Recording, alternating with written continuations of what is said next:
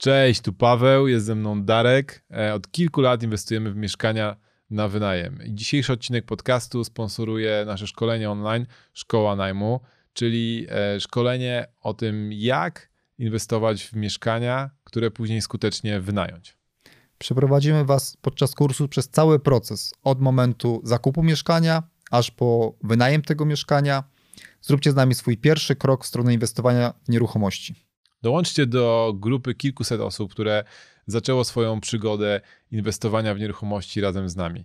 Więcej informacji o samym szkoleniu i o tym, jak dołączyć, znajdziecie na szkołanajmu.pl. A teraz zapraszamy Was do dzisiejszego odcinka podcastu. Zapraszamy.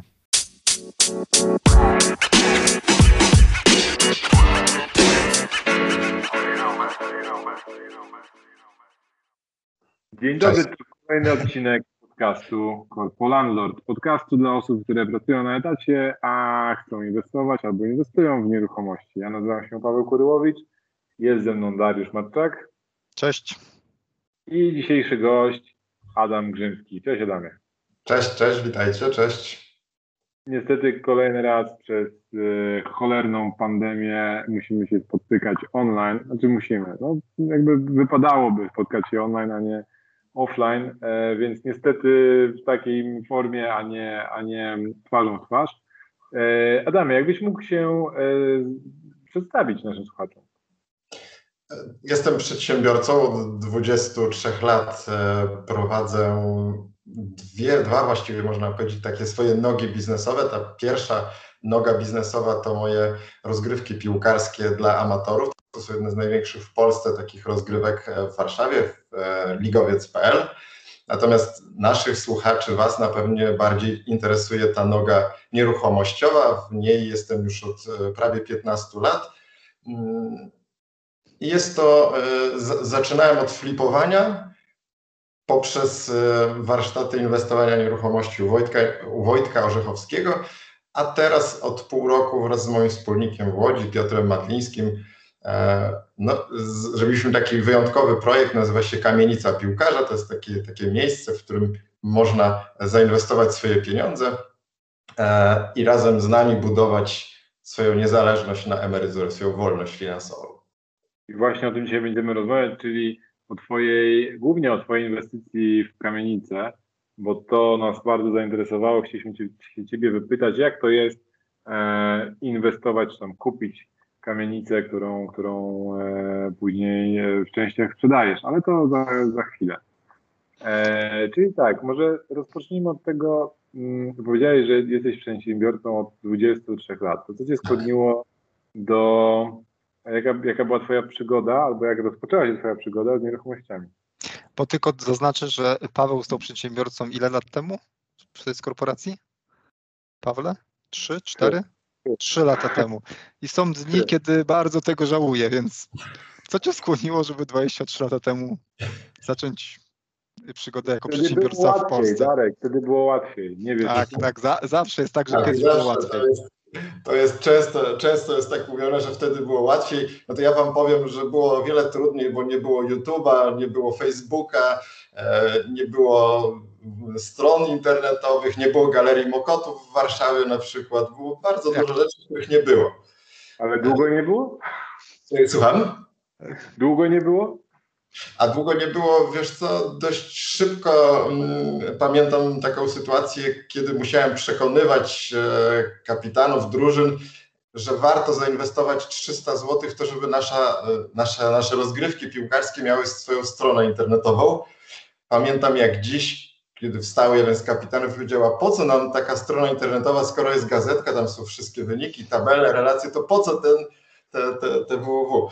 Ale odpowiadając na, który to był rok? No. Który to był rok? E, ja swoje rozgrywki zaczynałem w 98 roku, e, a strona myślę, że powstała z, z rok później, to właściwie 99-2000 gdzieś tak strzelam z, z, pamięci teraz. Ale rzeczywiście to, znaczy ja byłem osobą bardzo młodą wbrew pozorom, to był trochę przypadek. E, mówiąc wprost, znalazłem się w takim w sumie mogę powiedzieć, bo to dość, dość krótka, szybka historia, to znaczy osoba, która miała organizować te rozgrywki, już zebrała pieniądze od drużyn i po prostu e, się nie pojawiła na początku rozgrywek, wydała te pieniądze na jakieś różne dziwne rzeczy, no i po prostu grupa osób, w tym ja, żeśmy stwierdzili, skoro nie ma pieniędzy, ale są drużyny, to to zorganizujemy. No i mniej więcej po pół roku się wszystkim znudziło, a ja zostałem. No nie było z tego pieniędzy, to jest pierwsza lekcja dla przedsiębiorcy. Naprawdę na początku się nie zarabia. Ja się tym nie zrażałem. Właściwie to przez moment, tylko pracowałem na krótkim etacie dla, dla kolegi, a tak to od 23 lat rzeczywiście jestem przedsiębiorcą z krwi i kości, z tego plusami i minusami. To znaczy e, te plusy, które dają, daje zatrudnienie, są dla mnie minusami, e, no ale taką, taką obrałem drogę i nigdy jej nie żałowałem. Czekaj, czekaj, czyli ty zacząłeś od tych rozgrywek piłkarskich już nie zostałeś i to jakby jedyne co robiłeś? Tak, tak, tak, tak. Rozwijałem E, z każdym rokiem rzeczywiście te rozgrywki ściągały coraz e, więcej drużyn. No, obecnie to jest tam ponad 120 drużyn.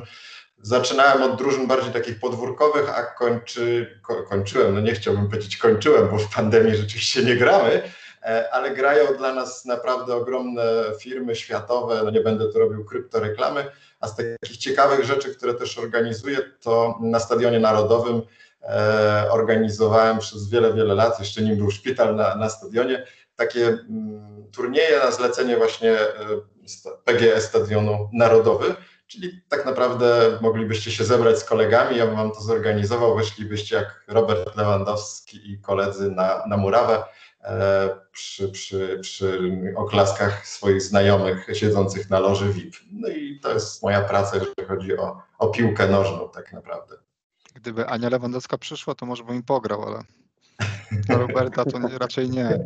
E, a jak się nazywa strona e, tych, tych zespołów? Możesz Wiesz, podać? To jest e, ligowiec.pl www.ligowiec.pl To są nasze rozgrywki w Warszawie. To jest ta domena, którą kupiłeś w 1998 roku?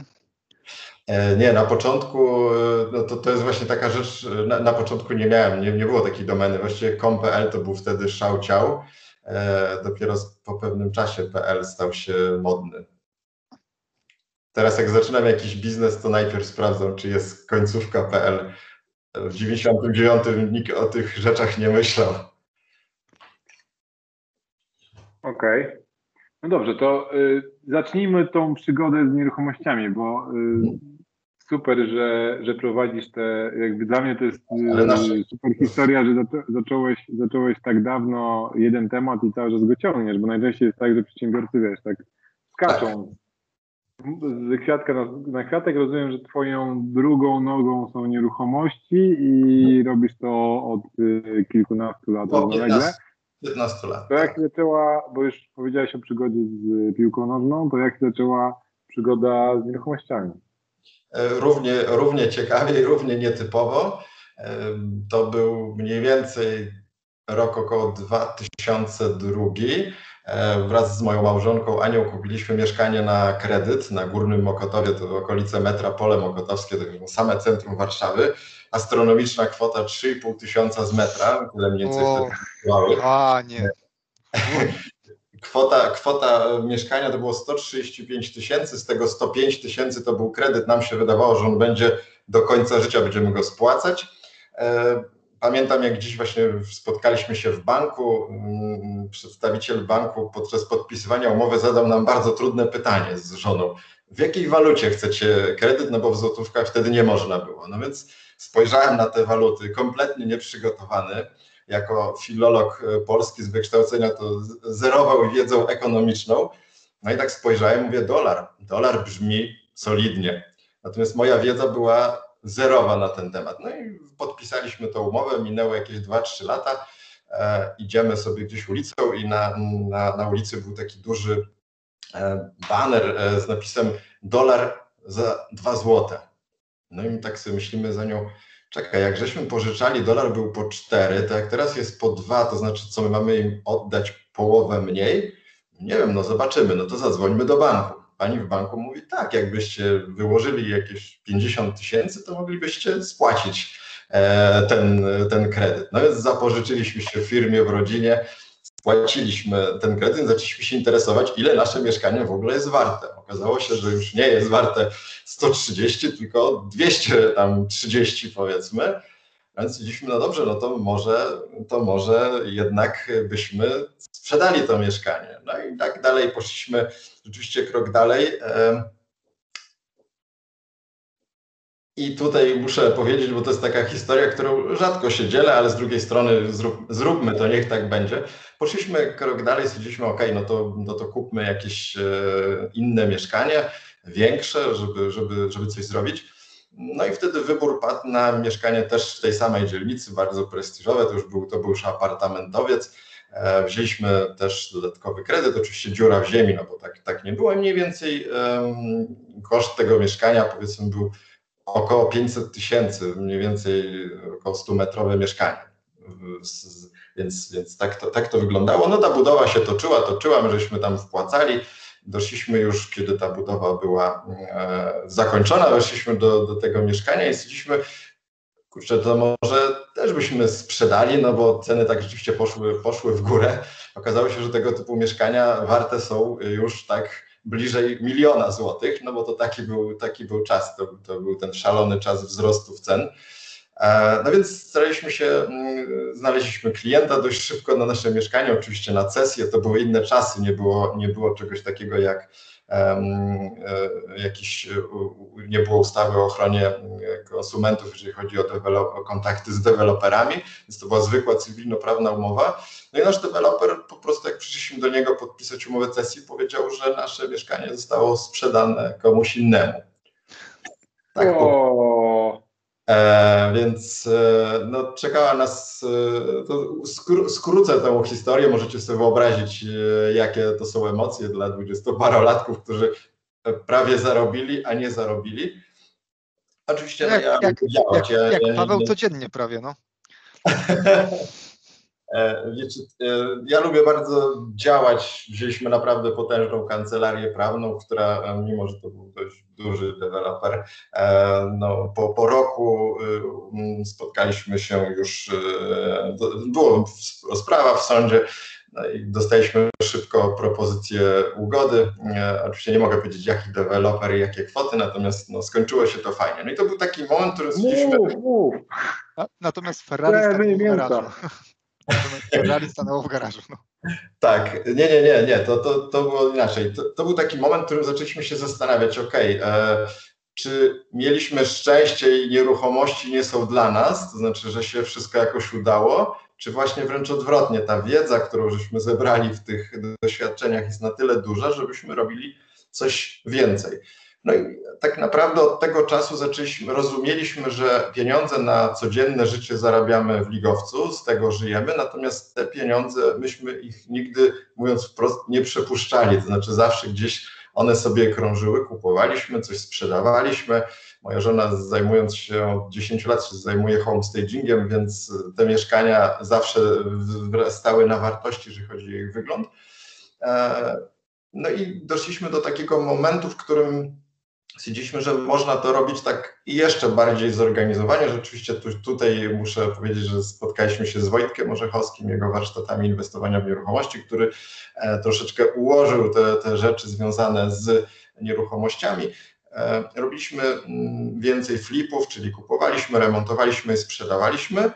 Mm, ja też w międzyczasie, bo to też jest ważna pewnie tam informacja dla, dla naszych słuchaczy, dla naszych widzów, Mniej więcej w 2017 roku mm, stwierdziłem, że fajnie byłoby się spotkać z ludźmi po tych, po tych warsztatach u Wojtka w Warszawie e, na jakieś przysłowiowe piwo. No i myślałem, że przyjdzie parę osób, przyszło 50. Więc skoro przyszło 50, to stwierdziłem, no to może zróbmy za miesiąc takie bardziej oficjalne spotkanie. Zaprosiliśmy prelegenta, e, znaczy w sensie ja zaprosiłem tak naprawdę. No i przyszło 130 osób, więc widzieliśmy, no tu już Wojtek Orzechowski stwierdził, że no to znaczy jest taka potrzeba, że ludzie się powinni gdzieś tam w regionach spotykać. No i tak naprawdę przez ostatnie 4 lata do, do, do początku pandemii organizowałem kilkadziesiąt takich spotkań, zapraszałem różnych prelegentów e, z przeróżnej, przeróżnej branży, więc można powiedzieć, że jestem sumą swoich doświadczeń oraz kilkuset osób, które do nas przychodziło na takie spotkania ja nigdy nie zamykałem się na jakieś konkretne konkretne zagadnienia. Na moich, e, na moich spotkaniach byli ludzie, jakby to powiedzieć, sejmową nomenklaturą od lewej do prawej. E, wszystkie, wszystkie możliwości od mikrokawalerek e, przez najem długoterminowy, krótkoterminowy, prawnicy, księgowi, właściwie od wszystkich aspektów inwestowania w nieruchomości żeśmy przerabili aż doszedłem do punktu i powoli dobijam do brzegu mojej historii, no ale wiecie, 23 lata to nie jest tak łatwo e, złożyć. Doszedłem właśnie do takiego momentu, że to flipowanie w różnych miejscach e, miasta jest trochę męczące. No i tutaj weszła już właśnie e, moja wieloletnia przyjaźń z, z Piotrem Matlińskim, który w Łodzi zajmował się kamienicami od, od wielu lat. Połączyliśmy siły i powstała kamienica piłkarza. I tu mogę postawić kropkę na razie. No dobrze, ale przed kamienicą rozumiem, że oprócz tego, że organizowałeś ligowca i organizowałeś e, te spotkania, no to też coś sam dziergałeś. Tak, tak. I co, co dziergałeś? O. A wiesz co, wiesz co, mm, ja zawsze e, hołdowałem szkole e, obrotu nieruchomościami, czyli, czyli generalnie w większości to były flipy. Przeszedłem oczywiście taki etap fascynacji gdzieś tam z 12, 13, 11 lat temu. Między innymi mieliśmy apartament też nad, nad wybrzeżem e, w Bułgarii, nad Morzem Czarnym. Mieliśmy Złote piaski. To nie, nie, nie, akurat, akurat bardziej um, okolice Nesebaru, um, ale, ale tak, przeżyliśmy fascynację apart hotelami nad polskim morzem, wieloma różnymi rzeczami kupowaliśmy mieszkania na wynajem. No prze, przeżyliśmy właściwie każdy z tych aspektów i stwierdziliśmy, że obrót nieruchomościami w takim, e, tylko jakby muszę zaznaczyć jedną rzecz, bo jest dużo tak zwanych e, takich fliperów, którzy robią po 100 flipów rocznie czy coś. Ja nigdy sobie na coś takiego nie mogłem pozwolić.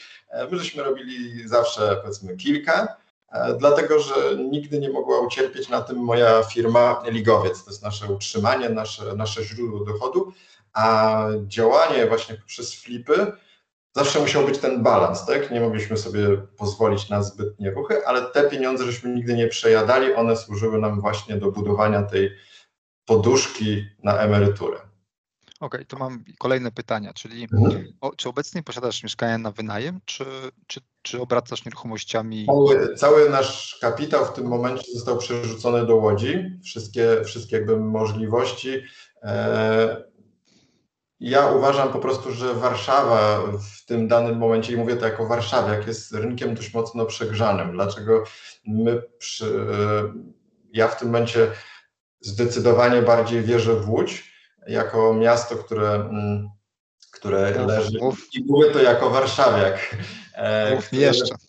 Dwóch autostrad, które, które rzeczywiście w bardzo komfortowy sposób, bo ja jeżdżę godzinę 10 Intercity Telimena z, e, z Warszawy na dworzec Łódź Fabryczna, jest niesamowita ilość pieniędzy wpompowanych i ja uważam, i to proszę sobie zanotujcie, drodzy słuchacze, że Łódź jest ostatnim miastem w Polsce, w którym można w miarę tanio kupić mieszkanie w kamienicy w centrum miasta. Spróbujcie to zrobić w Krakowie, Wrocławiu, Gdańsku czy Warszawie.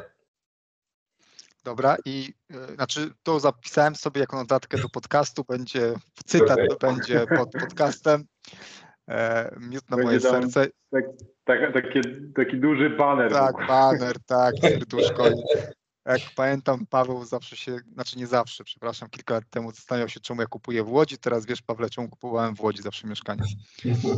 E, natomiast powiedz mi, wszedłeś przez apart hotele i to jest ciekawe, bo mamy mhm. dużo pytań. Ja nigdy nie, nie wszedłem w ten biznes, Paweł też nie. Mhm. A teraz rozumiem, że wszedłeś i wyszedłeś. Tak, Możesz coś tak. powiedzieć o tym? Jakie miałeś doświadczenia, co uważasz, co sądzisz i tak dalej? Um, uważam, no pewnie, pewnie się narażę, no ale trudno, no takie, takie życie. Um, ja uważam biznes apart hotelowy za bardzo trudny, jeżeli chodzi o miejsce do inwestowania. Znaczy pierwsza rzecz, która mi się zawsze nie zgadza, to jest um, brak możliwości takiego realnego ocenienia, jaka jest wartość tej rzeczy, którą wkładamy. Bo jeżeli ktoś, powiedzmy, e, no bardzo popularną metodą wśród apart hoteli jest to, że one wypłacają jakąś tam gwarantowaną kwotę. Tak? No, po pierwsze, i to jest naprawdę fakt, często umowę z tobą jako, jako, jako osoby, która ma dostać e, pieniądze, ta spółka po drugiej stronie, to często jest spółka tworzona zupełnie jako spółka krzak, bez żadnego majątku i to jest autentyczna historia. E, mój, mój serdeczny przyjaciel właśnie miał dostawać e, i dostawał 2000 miesięcznie i którymś razem dostał właśnie takie pismo od właścicieli apart hotelu, że nadal będzie dostawał 2000, ale już nie miesięcznie, a rocznie. No i później było takim prawniczym językiem napisane, co, na, co mi zrobisz, jak mnie złapiesz. Oczywiście spółka wydmuszka sprzedającym apart hotel już dawno zainkasował zyski i to jest taka rzecz, która mi się bardzo nie podoba. I brak może, właśnie... to był, może to był ten sam, co ligowca otworzył wtedy. może, sprawdzić. Może, może tak było. Ja jestem, e, ja lubię coś takiego, uważam, że jeżeli ktoś inwestuje i to jest też do Was jakby takie, jeżeli inwestujesz swoje pieniądze, to w momencie zakupu tak naprawdę już sprzedajesz jeżeli kupisz za drogo, no to sprzedasz za drogo. To jakby jest siła rzeczy. E, apart hotele jest to na tyle wąskie, wąska dziedzina, że ciężko jest to porównać, prawda? Ktoś na przykład powie, że ten, ten, ten pokój hotelowy jest warty 300 tysięcy, prawda? A skąd my wiemy, że on jest wart 300 tysięcy, a nie 250, prawda? E, w mieszkaniach mamy, mamy szerszą możliwość porównania, mamy możliwość szybkiego, szybszego wyjścia z takiej rzeczy. No i chyba ten najważniejszy argument, że apart hotele są poddane mimo wszystko taką e, wahaniom, jeżeli chodzi o e, rynkowe różne rzeczy. Dlaczego? Dlatego, że nie jest to towar pierwszej potrzeby. Jeżeli coś złego dzieje się na rynku, i mamy do wyboru sprzedać swój dom, w którym mieszkamy, czy mieszkanie, albo mieszkanie w, w Kołobrzegu, no zawsze sprzedamy mieszkanie w Kołobrzegu. Jeżeli za dużo ludzi zacznie sprzedawać mieszkanie w Kołobrzegu, to ceny w Kołobrzegu pójdą do dołu. E, I rynek apart hoteli jest bardziej czuły właśnie na, na jakieś wahania rynkowe. Kropka.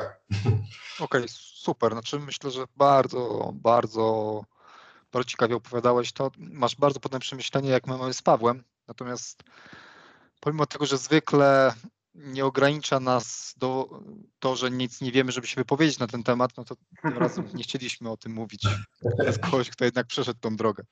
Więc super, dzięki.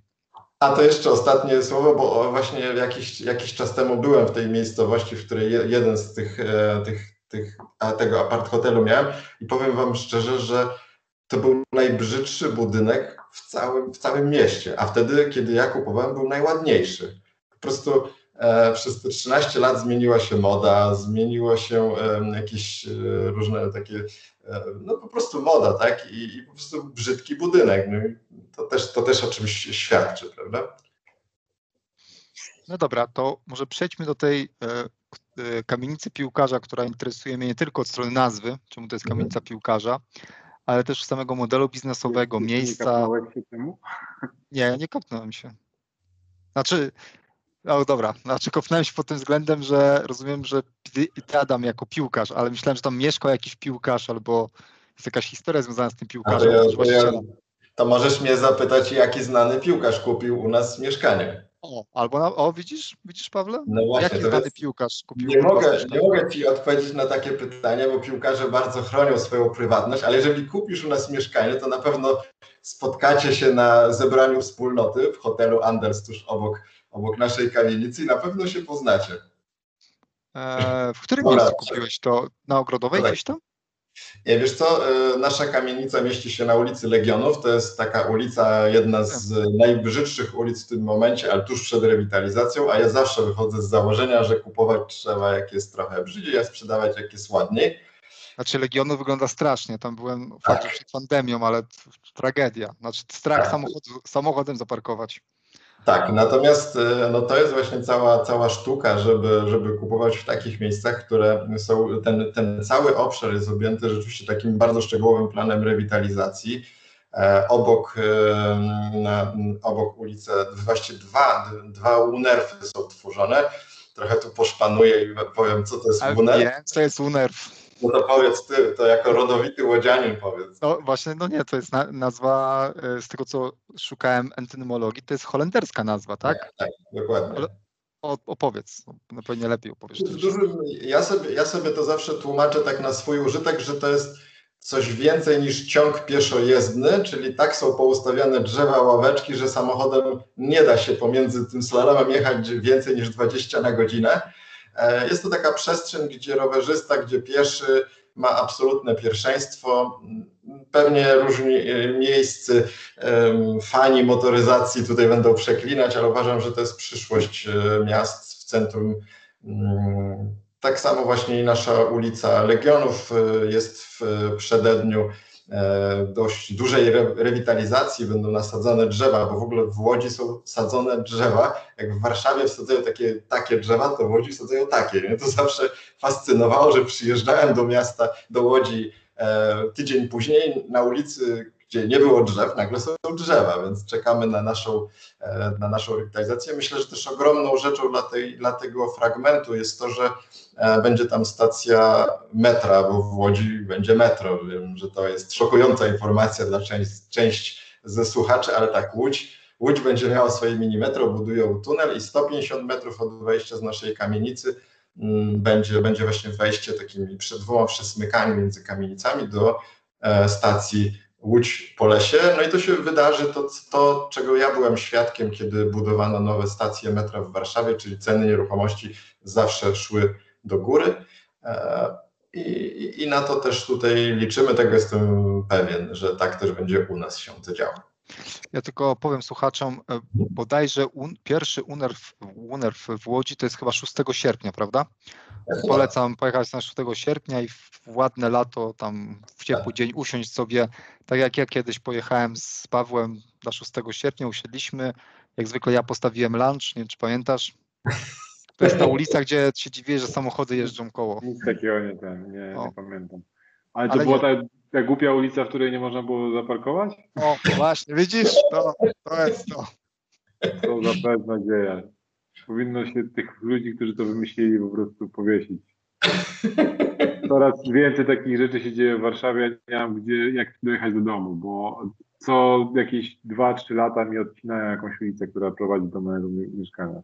Wkurzające to jest Nie, no żartuję. Ale niestety, niestety tak to będzie wyglądać. Żartuję sobie oczywiście, nie bierzcie tego poważnie. Tylko ja mam jedno pytanie. Skąd Łódź bierze te wszystkie pieniądze na te wszystkie rzeczy? Rozumiem, że to jest jakieś dotacje państwowe, bo to jest niemożliwe, że oni e, jakby tyle rzeczy tam się dzieje, a to jest tak małe miasto. Znaczy, no, o inaczej, to jest o wiele mniejsze miasto niż Warszawa, a tam się mega dużo rzeczy dzieje. Wiesz co, wydaje mi się, że to jest jakby ogólna, po pierwsze, strategia miasta. W, centrum, w centrum Łodzi jest niesamowita ilość kamienic, które przeżyły w ogromnej mierze II wojnę światową. Dzięki temu rzeczywiście jest mocno takich historycznych e, aspektów. Jest też dużo takich zaszłości, czyli powiedzmy tacy nie chciałbym użyć jakiegoś tam słowa negatywnego, natomiast no, skromnie żyjący ludzie, którzy którzy, którzy gdzieś tam zajmowali te, te kamienice, nie dbali o nie. I w Łodzi było coś takiego, że większość ludzi, którzy chciało mieszkać fajnie, mieszkało na obrzeżach. Te wszystkie blokowiska, które tam powstały w latach 70., to było marzenie tych ludzi, czyli ta kamienica była synonimem czegoś złego z, z kiblem na, na klatce, a te nowoczesne bloki na, na Widzewie. Radogoszczu. Tak. E, I wydaje mi się, że, mia, że Łódź po prostu mm, się bardzo zdecentralizowała, a obecnie jest proces z powrotem zrobienia tego, co powinno, czyli w centrum miasta ma, ma być e, pięknie i oni po prostu te wszystkie środki inwestują w sam środek miasta. Wyznaczone jest chyba siedem takich bardzo wąskich obszarów rewitalizacji. Nasza ulica właśnie też w nich jest. I to obejmuje często właśnie całe ulice, całe e, kamienice są wy, wysiedlane z, z mieszkańców, remontowane od A do Z przez miasto, e, więc zmieniają się wszystkie obszary. Natomiast oczywiście są też tam ogromne fundusze unijne, to, to też trzeba jasno powiedzieć. Mhm, mhm. No dobrze, to y, zacznijmy tą Twoją przygodę, bo rozumiem, że zdecydowałeś się na kamienicę, dlatego że chcesz jakby skoncentrować się, skoncentrowałeś się, skoncentrowaliście się, bo to rozumiem, że to razem z partnerem biznesowym to robisz. Na, na jednej nieruchomości, a nie żeby tam się rozdwajać, rozstrajać, rozpięciarze, ziać, ziać, ziać? jakoś tam roz, dzielić pączkowo w różne Okay. miejsca e, w mieście. Natomiast mm, rozumiem, że Twoja długoterminowa strategia jest taka, że chcesz mm, posiadać kilka, kilkanaście mieszkań w tej jednej nieruchomości i te mieszkania wynajmować, tak? Już to nie jest taka jednorazowa akcja, że kupu, kupiłeś, wyremontowałeś i wszystko sprzedałeś. Ja zacznę od anegdoty, bo ja lubię anegdoty. Ostatnio właśnie jeden ze znanych łódzkich inwestorów się zapytał, e, a czemu z Piotrem nie kupiliście dwóch kamienic, jednej dla siebie, a drugiej dla inwestorów? A bo u nas jest system pół na pół, czyli my jakby, tak, tak jak wspomniałem na początku, kupiliśmy kamienicę, gdzie jest 50 mieszkań, sprzedaliśmy już, bo to jest jakby już fakt, 25 mieszkań żeśmy sprzedali, E, te 25 zostaje. No więc zapytał mnie właśnie ów inwestor, dlaczego nie kupiliśmy dwóch, jednej dla siebie, drugiej e, dla inwestorów, a ja się zapytałem go, no dobrze, a którą byś wyremontował lepiej? On mówi, no to dla siebie. Ja mówię, no to dlatego, żeby nas nie korciło, robimy pół na pół. Ale tak już mówiąc całkiem serio, e, to po prostu jest to taki układ bardzo uczciwy dla naszych e, współ. E, ja też ja staram się nie nazywać klientami, no bo jeżeli kupuje ktoś, kogo ja znam 20 lat, z którym się znamy, e, my w ogóle nie sprzedajemy tych mieszkań poprzez jakieś, nie wiem, biura nieruchomości, nie, nie reklamujemy, my żeśmy nie wydali net złotówki na marketing. Właściwie jedyną formą kupienia mieszkania jest to, żeby mnie znać. Nawet Piotr nie sprzedaje nieruchomości w naszej kamienicy, tylko ja. E, jest to tak po prostu, że mam, mam sporą bazę ludzi, którzy, którzy gdzieś tam grali u mnie w piłkę, w ligowcu, e, czy też na, na moich spotkaniach i oni po prostu mając jakieś swoje nadwyżki powierzają nam te pieniądze, kupują, kupują od nas mieszkania, a my od nich e, po prostu wynajmujemy na okres trzech lat. To też jest jakby pytanie właśnie, dlaczego na trzy, a nie na pięć My po prostu bardzo wierzymy w Łódź. Łódź w ciągu dwóch lat ma zrewitalizować całą tą um, przestrzeń, ma być, ma być to metro, ma być ulica, więc skoro dwa lata Łódź mówi, no to dlatego my zakładamy trzy lata. E, i, I to jest taki okres, my jakby wiemy, że na rynku najmu idą dość trudne czasy i my nie chcemy stresować naszych klientów faktem, że jego mieszkanie będzie puste. Tak? Jakby w naszym modelu biznesowym nie ma miejsca na coś takiego, że ja będę musiał swojemu znajomemu powiedzieć, wiesz co, w tym miesiącu nie dostaniesz swojego tysiąca złotych, bo ono stoi puste. Więc my po prostu z punktu widzenia jesteśmy najemcą dla naszego, naszego klienta, czyli my od niego wynajmujemy i my mu z góry płacimy, a my mamy prawo do podnajmu dalej. To jest taki układ, który powoduje e, bezpieczeństwo dla naszych klientów. My oczywiście, żeby też była absolutna jakość, my proponujemy cenę troszeczkę niższą niż cenę rynkową, czyli jeżeli wynajmiemy za kwotę e, taką, tak, to, to, to nasi klienci dostaną troszeczkę mniej, ale na pewno. To jest też taka zasada, można powiedzieć, takiego rent poolingu, czyli wrzucenia wszystkiego do jednego, e, jednego worka i wtedy każdy z nas otrzymuje prawie całość, ale nikt nie ma takiego momentu, w którym jest zero. To jest, to jest taka rzecz, myślę, istotna dla, dla, dla, dla, dla słuchaczy. Okej, okay, ale to, to działa w ten sposób jak rent pooling, że jak, 20, jak 50 mieszkań jest y, w kamienicy, 45 mhm. będzie stało pustych, a tylko 5 będzie wynajętych, mówię w jakiejś ekstremalnej sytuacji, to, to też będzie tak, że wszyscy dostaną 90% y, najmu? Tak. Czy... Jeżeli, jeżeli ty od nas, jeżeli kupisz od nas mieszkanie, a my od ciebie wynajmiemy i, i w naszej umowie będzie wpisane, że będziesz otrzymywał 1000 zł e, przez najbliższe 3 lata, to będziesz dostawał te 1000 zł. Dlaczego? Dlatego, że my w naszym modelu biznesowym my nie jesteśmy oparci o jakieś ogromne kredyty, czyli łatwo zauważyć, jeżeli mamy w naszej kamienicy 50 mieszkań, sprzedaliśmy 25 i będzie taki czarny scenariusz, o którym mówisz, to my się nie wywrócimy, tak? Nas nie zabiją kredyty, bo my ich w tym momencie nie mamy. My po prostu sprzedamy jedno czy dwa mieszkania więcej po to, żeby, żeby nasi klienci dostali pieniądze. A, czyli, czyli to nie jest taki rent pooling, bo gdyby było nie, nie, ja to tak nazwałem. rent pooling, to by było tak, że jak, tak, jak tak. Y, jak, jak 10% jest tylko wynajmowanych nieruchomości, to 10% czynszu najmu wszyscy dostają, czyli zamiast 1000 zł dostają 100 zł, tak, miesięcznie. A, nie, nie, a jest, wy tutaj gwarantujecie. Tak, to jest jeszcze, jeszcze wyższy poziom. Znaczy, mm, słowo gwarantujemy oczywiście, wiadomo, jakie ma, jakie ma koneksje. No my tak. po prostu jesteśmy z punktu widzenia Twoim najemcą, jeżeli, jeżeli, e, jeżeli e, kupisz od nas mieszkanie, czyli wiąże nas umowa. Te pieniądze wypłaca ta sama spółka kamienica piłkarza, która od ciebie, która tobie sprzedała. Nie tworzymy żadnej właśnie spółki. Tak. To, to tylko jeszcze jedno pytanie, bo do tego mhm. dążyłem. E, bo byłeś zaangażowany bardzo w te flipy do tej pory. Tak, A tak. teraz przebranżawiasz się na y, osoby, które będzie zarządzała najmem. E, I jak rozumiem, te twoje nieruchomości, które zostawisz sobie, też jakby mają być na dłuższą metę wynajmowane. To nie jest tak, że tam twoje, twoją pierwszą strategią jest to, że za dwa lata po prostu posprzedajesz te wszystkie mieszkania. Nie, nie, nie, nie może się, może się wydarzyć, ale, ale rozumiem, że to nie jest, nie jest coś, co, co cię... Nie, to się... To, to, jest bardzo, to jest bardzo dobre pytanie. Często klienci właśnie pytają, dlaczego właśnie nie sprzedamy wszystkich mieszkań, nie zainkasujemy zysku i tak dalej. Ja na to odpowiadam, ok, ale co w naszym pięknym kraju można zrobić z takimi pieniędzmi? Po pierwsze, połowa zaraz stracimy w podatkach, e, wzrost cen nieruchomości, będziemy znowu musieli coś kupić, znowu włożyć 3 lata ciężkiej pracy.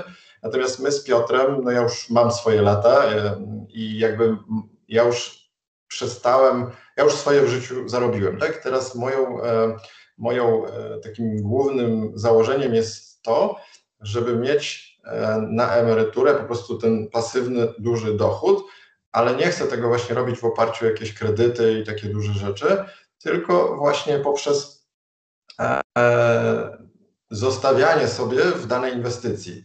To powoduje, że my inwestujemy bardzo mocno w, w rzeczy w takiej kamienicy, bo tu jakby nie jest dużą e, tajemnicą, że to jest bardzo taka ładna, historyczna kamienica. Mamy mamy mnóstwo akcentów historycznych, mamy takie piękne supraporta nad drzwiami, które gdyby to była inwestycja y, taka kup sprzedaj, to by nam się one zepsuły. Natomiast my żeśmy oddali je do one będą odrestaurowane. Mamy piękne drzwi, których też no, to, to, to grube tysiące kosztuje.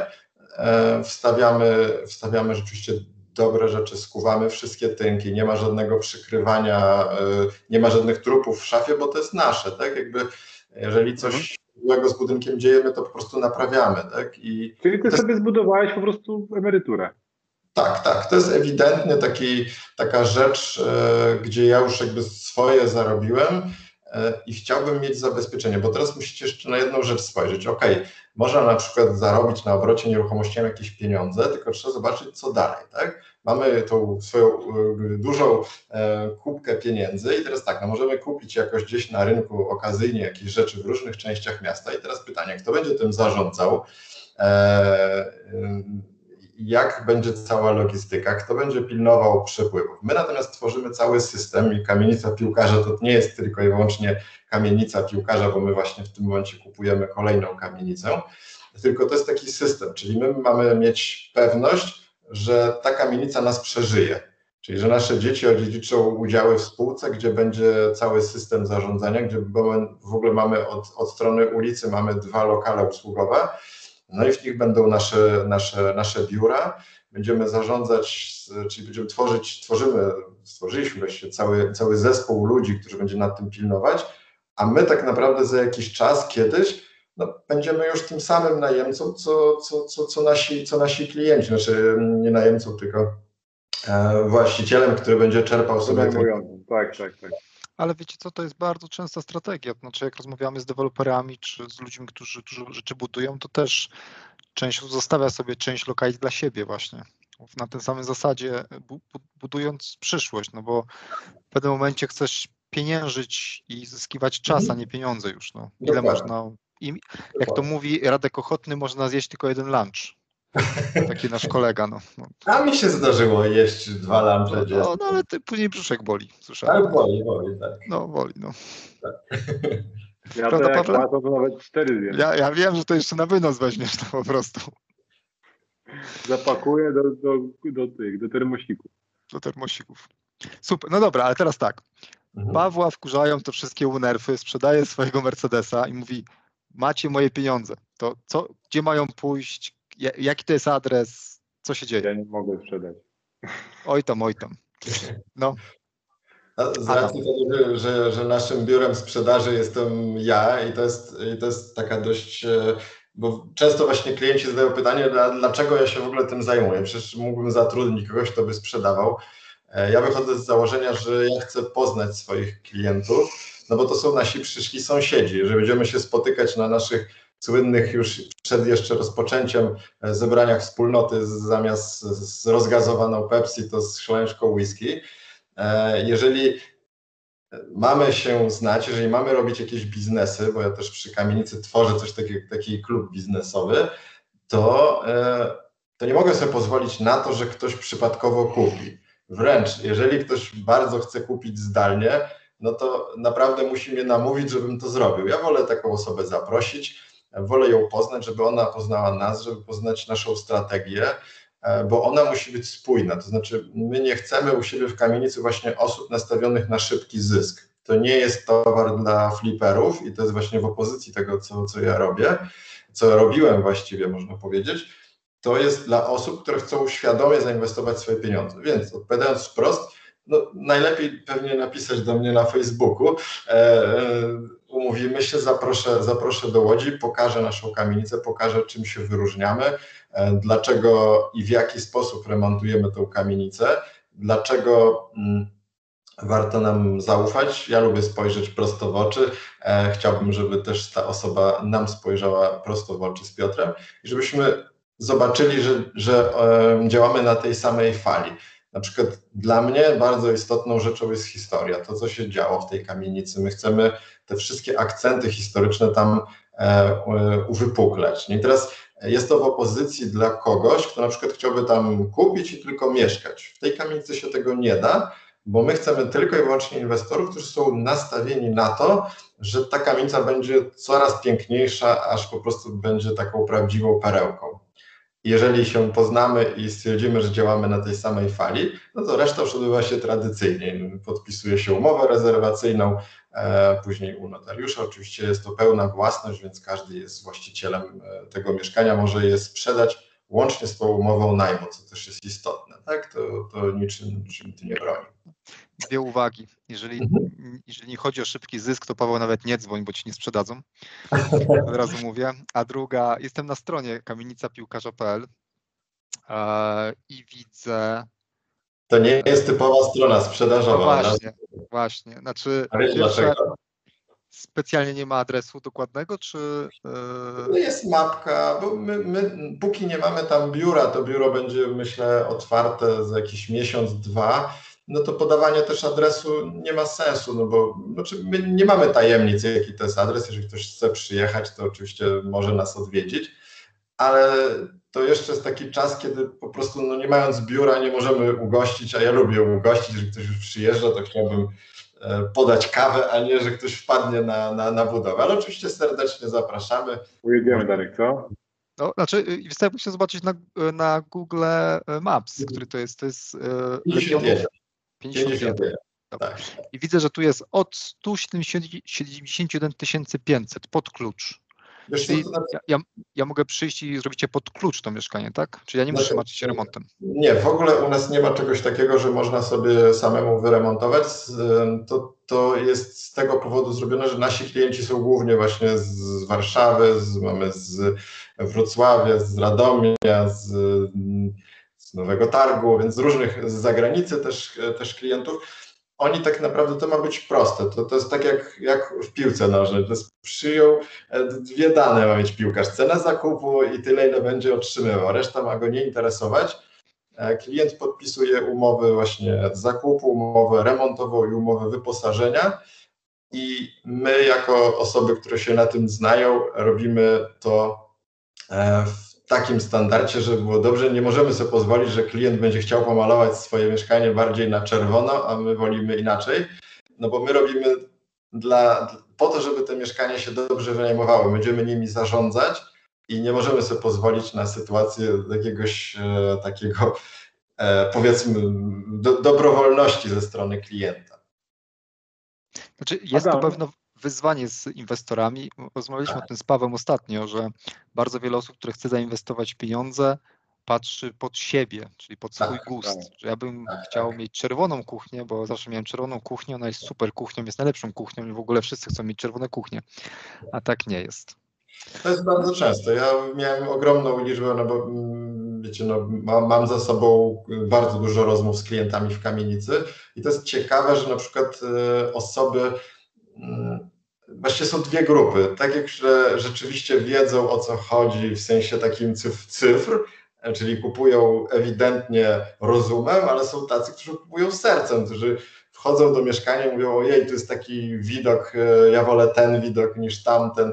E, jakby mm, to, to jest ciekawe, bo to jest psychologia, tak? E, Jak ludzie inwestują. Ja się śmieję, często właśnie mówię, ok, jak wrzucasz do banku 100 tysięcy na lokatę, to przecież nie zastanawiasz się, na co ten bank wydał. To jest podobnie u nas. No, kupujesz mieszkanie, które ma dać ci określony zwrot, który u nas jest tam między 6 a 6,5% w momencie, tak? E, I, i, I tyle. I musisz jakby nam zaufać, że będzie dobrze. Będzie dobrze. Adam, jak się kupuje kamienicę? E, Tu muszę, muszę powiedzieć, że mm, jeżeli chodzi o proces zakupu, to tu powinniście porozmawiać z, z moim wspólnikiem Piotrem Matlińskim. Ja oczywiście wiem, jak się to robi. E, Mogę Wam powiedzieć, jest to trudny proces. Po pierwsze to, że kamienice, które są w internecie są z reguły przeszacowane albo z problemami. Więc pierwsze co jest, jeżeli ktoś naprawdę chciałby kupić kamienicę, no to tu trzeba sporo wychodzić, pochodzić. No i trzeba się otaczać rzeczywiście specjalistami. Ym, Mnóstwo różnych e, zagrożeń, e, które po prostu zaczynając od trzeba, trzeba mieć w zespole konstruktora, trzeba mieć architekta z doświadczeniem, trzeba mieć ekipy, które mają doświadczenie. Mm, mm, Kamienice są bardzo wdzięcznym takim e, z duszą, ale jeśli ale to, to, to, nie, to nie jest taki, taką rzecz, którą można się tak rzucić na głęboką wodę. No, moim zdaniem w ogóle w Ile, inwestowaniu. ile, lat ma, ile lat ma wasza kamienica? Nasza kamienica powstała według e, właścicieli, bo była odkupiona bezpośrednio od rodzin właścicielskich w 1890 roku, czyli ma 130 lat, ale w papierach ma 1910. Natomiast no, pewne, pewne informacje mówią, czyli jest to około 130-letni budynek w bardzo fajnej kondycji. Właściwie po, po wszystkich możliwych już sprawdzeniach, e, teraz już mamy mnóstwo Jesteśmy już na etapie mm, no już wyka- wykańczania tych mieszkań, więc y, prze, przeszliśmy wszystkie problemy i Mhm. rzeczywiście A jakie A, no było właśnie, wyzwanie, tak. które możesz się podzielić? e, wiecie co, no mm, właściwie to są same wyzwania w kamienicy. Jeżeli ktoś, jeżeli ktoś e, chciałby, myślę, że tak, no pierwszą taką ważną informacją dla osób inwestujących, no to, to w Łodzi właściwie większość kamienic jest zamieszkała, tak? To są, to są kamienice, gdzie są mieszkańcy, e, na tak zwanych umowach e, bezterminowych, coś co dla ludzi takich jak e, dla mnie, warszawiaka, to, to była nowa rzecz.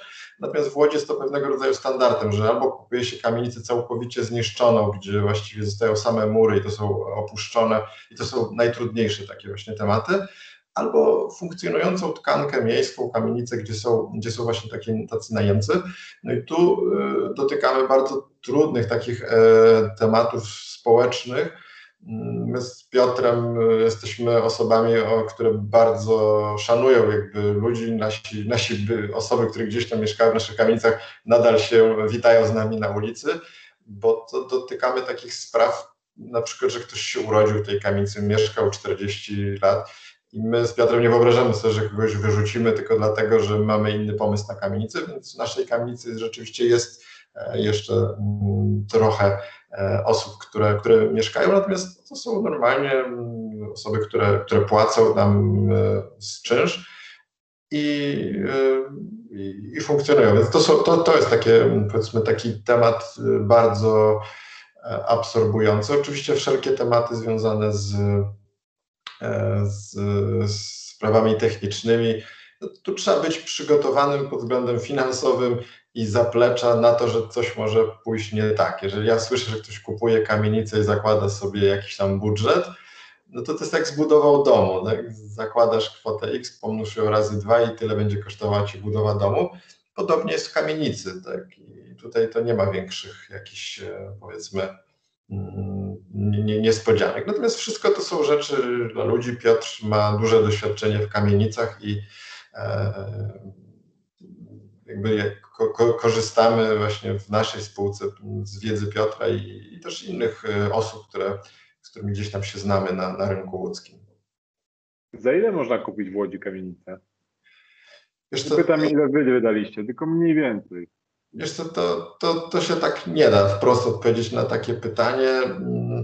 Się kupuje za metr kwadratowy, czy za metr sześcienny kamienicy? Wiesz co, to wszystko zależy od wielu aspektów związanych właśnie z ilością wolnych e, mieszkań, czyli taka sama kamienica obok siebie może kosztować, jedna może kosztować 3 miliony, a druga na przykład 6 milionów i ta za 6 milionów będzie lepszym interesem od tej za 3, tak? Czyli nie ma czegoś takiego jak cena, że, że, że można kupić. To właśnie na tym etapie popełnia się najwięcej błędów, czyli mhm. niedoszacowania kosztów albo, niedosza, albo, albo na przykład ilości osób, które mieszkają, no bo to, to, to są takie problemy, więc myślę, że nie ma czegoś takiego jak taka cena, że to jest tyle z metra, prawda? Są mhm. bardzo różne. Okej. Okay. Um, dobrze, to, to, to inne, inne pytanie jeszcze zadam. To jeżeli zakładamy na zakup kamienicy X, bo ty mówiłeś, że masz jakiś taki, wiesz, taką mhm. zasadę plus minus, tak? Jeżeli zakładamy, że załóżmy kupimy kamienicę za milion złotych, to yy, ile zakładać w takim razie na te rzeczy, które, które mogą pójść źle i na, na remont? E, bo ja, ja z mojego doświadczenia, wiesz, my kupiliśmy dom, który miał prawie 100 lat, e, mhm. mniej niż 100 lat. Mhm.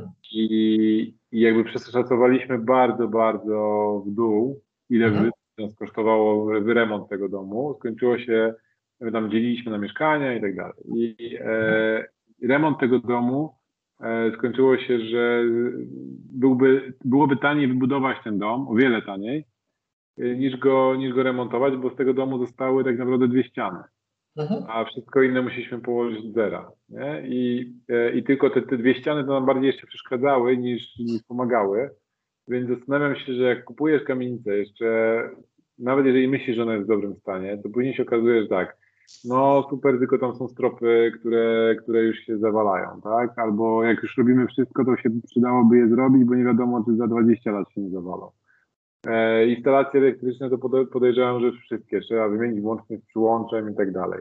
Woda, no to nie te przekroje.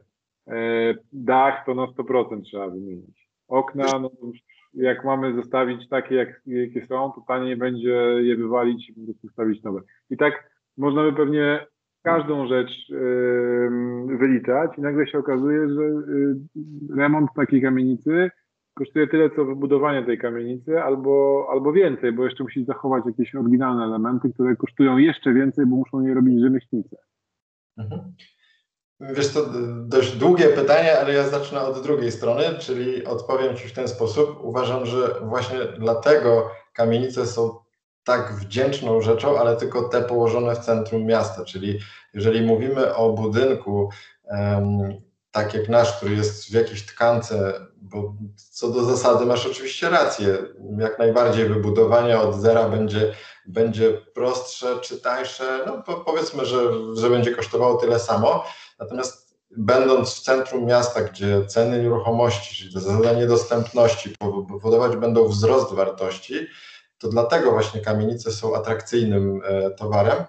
E, natomiast odpowiadając, jeżeli chodzi o, o kwoty, jakie, mm, jakie, jakie się zakłada, tak mówiąc wprost, no, trzeba mieć po prostu doświadczenie w tych rzeczach. E, pierwszy, pierwszy temat nie powinien być duży. Jeżeli ktoś tutaj z naszych słuchaczy się E, przymierza, chciałby kupić jakąś kamienicę, no to ja myślę, że lepiej zacząć jest od, e, no w ogóle najlepiej to zacząć od, od kupna mieszkania w kamienicy, żeby zobaczyć jak się remontuje. Ja wychodzę z założenia, że nie ma czegoś takiego w inwestowaniu, w biznesie jak droga na skróty. Jeżeli ktoś tutaj posłucha nas i stwierdzi, że chciałby kupić kamienicę, super, ale pamiętajcie, że trzeba przejść tą drogę. Piotr, który jest moim wspólnikiem, On w Łodzi w przeciągu no, tych, nie wiem, 10 lat najpierw zrobił 100 flipów, e, czyli 100 razy kupił, 100 razy sprzedał daną nieruchomość, po czym tak naprawdę to jest czwarta kamienica, którą ma i z każdą kamienicą za każdym razem się człowiek uczy i podejrzewam, że przy piątej, szóstej, dziesiątej nadal się będziemy uczyć. Po prostu trzeba mierzyć siły na zamiary. Ja wychodzę z założenia w ogóle w biznesie, że żeby coś ryzykować, jakąś kwotę, powiedziałeś taką kwotę miliona złotych, prawda?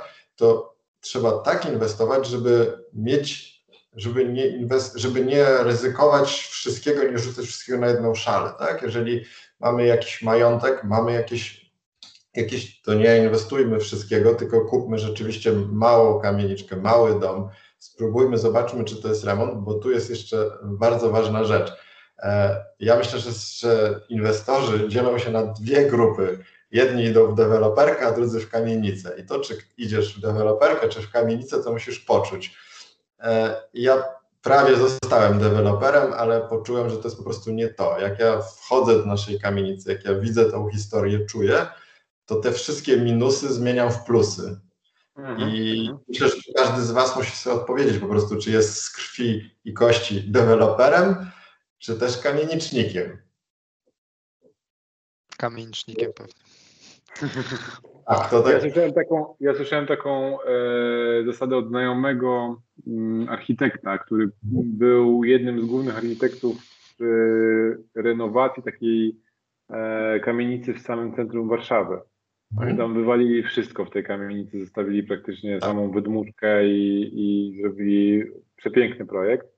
E, I tak się zdarzyło, że firmie, w której pracowałem, oni mieli biuro zaraz obok i spotykaliśmy się tam na kawie, lunchu i tak dalej. I rozmawialiśmy sobie o nieruchomościach, bo ja się wtedy jarałem nieruchomościami, robiłem jakieś tam drobne rzeczy, a, a on był jakby w tej, w tej materii zanurzony w uszy. E, I, I zapytałem go, jak to wygląda cenowo, e, jeżeli chodzi o, o koszt budowy. I on powiedział wtedy, że mniej więcej deweloperzy, którzy są zaangażowani, jak na przykład Gelamco, tak? Gelamco buduje własne rzeczy i, i remontuje kamienice, chociażby na Foksal, tak? W Warszawie. I, e, I podobno jest tak, że oni zakładają około 2,5 krotność kosztów które normalnie by, by wybudowali budynek, to za metr kwadratowy to tyle 2,5 raza więcej liczą na renowację kamienicy. Mi to rozwaliło głowę wtedy. Pamiętam, że jak mówię, co, to jak to ma się w ogóle spinać, tak? Ale często jest takie przeświadczenie, że ktoś myśli, no budynek już stoi, wystarczy go tylko wyremontować. To nie jest problem, żeby, wiesz, nie musisz wszystko od zera robić. No właśnie problem jest w tym, że jak robisz od zera, to jest o wiele łatwiej, bo masz czystą kartkę, tak? A tutaj masz nagle zmaloną kartkę, która została 15 razy pognieciona, musi ją najpierw wyprostować, przemalować na biało, żeby w ogóle zacząć cokolwiek z nią robić. Nie? Szpachla, szpachla, gips i pójdzie tam, a nie remonty. Ale wiecie, szansa, szansa na to, że na przykład w, w centrum miasta wybuduje się jakiś deweloperski blok jest no, obecnie w dużych miastach właściwie bardzo mała i teraz jeżeli ktoś myśli trzy razy lokalizacja, to te piękne, odrestaurowane kamienice często są jedyną e, szansą na to, żeby, żeby mieszkać w takim, w takim miejscu. I, tak. to, też, to też trzeba o tym pamiętać, że deweloperka raczej idzie w obrzeża, a, a kamienice idą w centrum miasta. No, także to inne, ja ciekawy jestem, jak, jak długo nam zajmie jako, jako um, społeczności, żebyśmy poszli za tym kierunkiem e, dużych miast zachodnich, gdzie e, ceny mieszkań, nieruchomości w samym centrum e, są tak drogie, że nie pozwalają takiemu przeciętnemu mieszkańcowi miasta żyć w samym centrum. Później mamy to obrzeże, gdzie właśnie, znaczy te, te, inaczej, taką drugą, trzecią strefę, gdzie gdzie mieszkają ludzie, którzy, którzy tymi usługami się zajmują w centrum. No i później są obrzeża, gdzie mieszkają znowu ludzie bogatsi, którzy, e, którzy, którzy jakby mają kasy na to, żeby mieszkać w jakimś wypasionym domu, tak? Z dużą, z dużą działką. A u nas to przez komunistów zostało kompletnie zaburzone, bo, bo ludziom po prostu rozdawano mieszkania i jakby te, często jest tak, że pokolenie, tamto pokolenie jeszcze żyje, albo przejmuje nowe pokolenie i też na prawach takich, jak było za tamtych czasów. Nie? Więc to, to myślę, że to jeszcze długo, długo e, zajmie, zanim to, to, to przetasowanie się u nas odbędzie. Aczkolwiek to myślę, że w przeciągu ostatnich 20 lat widać bardzo wyraźnie, przynajmniej w Warszawie, jak to wygląda. Ale w Łodzi też widać. Jak pojedziesz sobie przez Łódź, zobaczysz takie plomby, to fajnie widać. E, ruina, ruina, piękna kamienica. Ruina, piękna kamienica. Ruina, piękna kamienica. Tak, Tych pięknej kamienicy jest coraz więcej. To się z roku na rok będzie zmieniać. Ja nie wiem, czy pamiętacie, albo, albo sporo osób tutaj może jest właśnie z Warszawy, no, słynna ulica Mokotowska, tak powiedzmy 20 lat temu, to nie była taka ulica super. Tam jakichś pijaczków można było spotkać, te kamienice to tak też nie za ładne były. E, I, i, I, to, się, to się na naszych oczach gdzieś ten proces zadział. To samo się będzie działo w Łodzi. Jakby nie ma takiej fizycznej możliwości, dlaczego centrum Łodzi, ścisłe centrum Łodzi ma być, nie wiem, tańsze od centrum kamienicy w centrum Krakowa czy, czy Gdańska. To są równie piękne miasta, tylko Łódź ma to takie odium e, tego tak zwanego łódzkiego Menela, więc ja obalam, ja jestem nowym, nowym łódzkim Menelem. E, naprawdę... Zero. Zadbany zobacz, Darek, zobacz jaki tak? zadbany. No, zadbany Menel. No. I, I, to się musi zmieniać, dlatego ja po prostu tak mocno wierzę, wierzę w Łódź. Wiecie, znaczy to znowu z, będę tutaj e, pewnie parę osób z Warszawy pomyśli, że, że zwariowałem, ale ja po prostu uważam, że Warszawa jest bardzo mocno przegrzana w tym momencie, jeżeli chodzi o rynek najmu, a dzieje się to z jednej prostej przyczyny, znaczy jakby z, jest niesamowity od około roku ruch skąd ludzi, którzy nie mieli z, z, pieniędzy, ruch pieniędzy ludzi, którzy nie mieli żadnego jakby doświadczenia i wiedzy w nieruchomościach. I to mówię y, po prostu, co, co zróbmy, no to kupmy coś na wynajem, tak? I, no to gdzie? No to kupmy w Warszawie. I teraz w Warszawie jest tak. niesamowita liczba mieszkań, która, y, która jest po prostu pusta, bo, bo ludzie zaczęli to traktować jako taką nawet nie inwestycję, tylko kupuje mieszkanie za 800 tysięcy i ono na przykład stoi puste i mu to nie przeszkadza. Mówię, no super, tak? U nas by zarabiał tam, nie wiem, e, wiele tysięcy złotych na pewno, ale woli mieć w Warszawie, bo Warszawa to Warszawa, tak? Okej, okay, no wolność domku w swoim domku. Ja wolę zarabiać w Łodzi yy, yy, niż tracić w Warszawie. Niż tracić w Warszawie, no. Mówię Ale na przykład Paweł bo... tracić w Warszawie, nie zarabiać w Łodzi. No zobacz. No. To ty się tak wszczepiłeś mnie. Ja tam nie, nie, nie, nie czuję, żebym tracił w Warszawie. Wiesz co, to znaczy ja myślę, bo ty jesteś zawodowcem, tak? Ja bardziej chciałem, wiesz, uderzyć do, do takiego... Tak, tak, tak. E, jest bardzo, bardzo dużo ludzi, którzy amatorsko podchodzą do tego biznesu e, i i Warszawa w tym momencie dla takiej osoby jest bardzo trudnym. Zobaczcie, kupują bardzo drogo. E, ta rentowność e, jest liczona od ceny zakupu, od tego momentu teraz. Dla ciebie rentowność będzie wyższa, bo kupiłeś kiedyś. E, I teraz będzie na, na, rynku zawsze, zawsze zawodowiec zawsze wygra z amatorem. Tak nie ma takiej możliwości, prawda? Bo jeżeli jest zawodowiec, który ma 20 mieszkań, i coś się złego wydarzy na rynku, no to on po prostu obniży troszeczkę cenę, tak?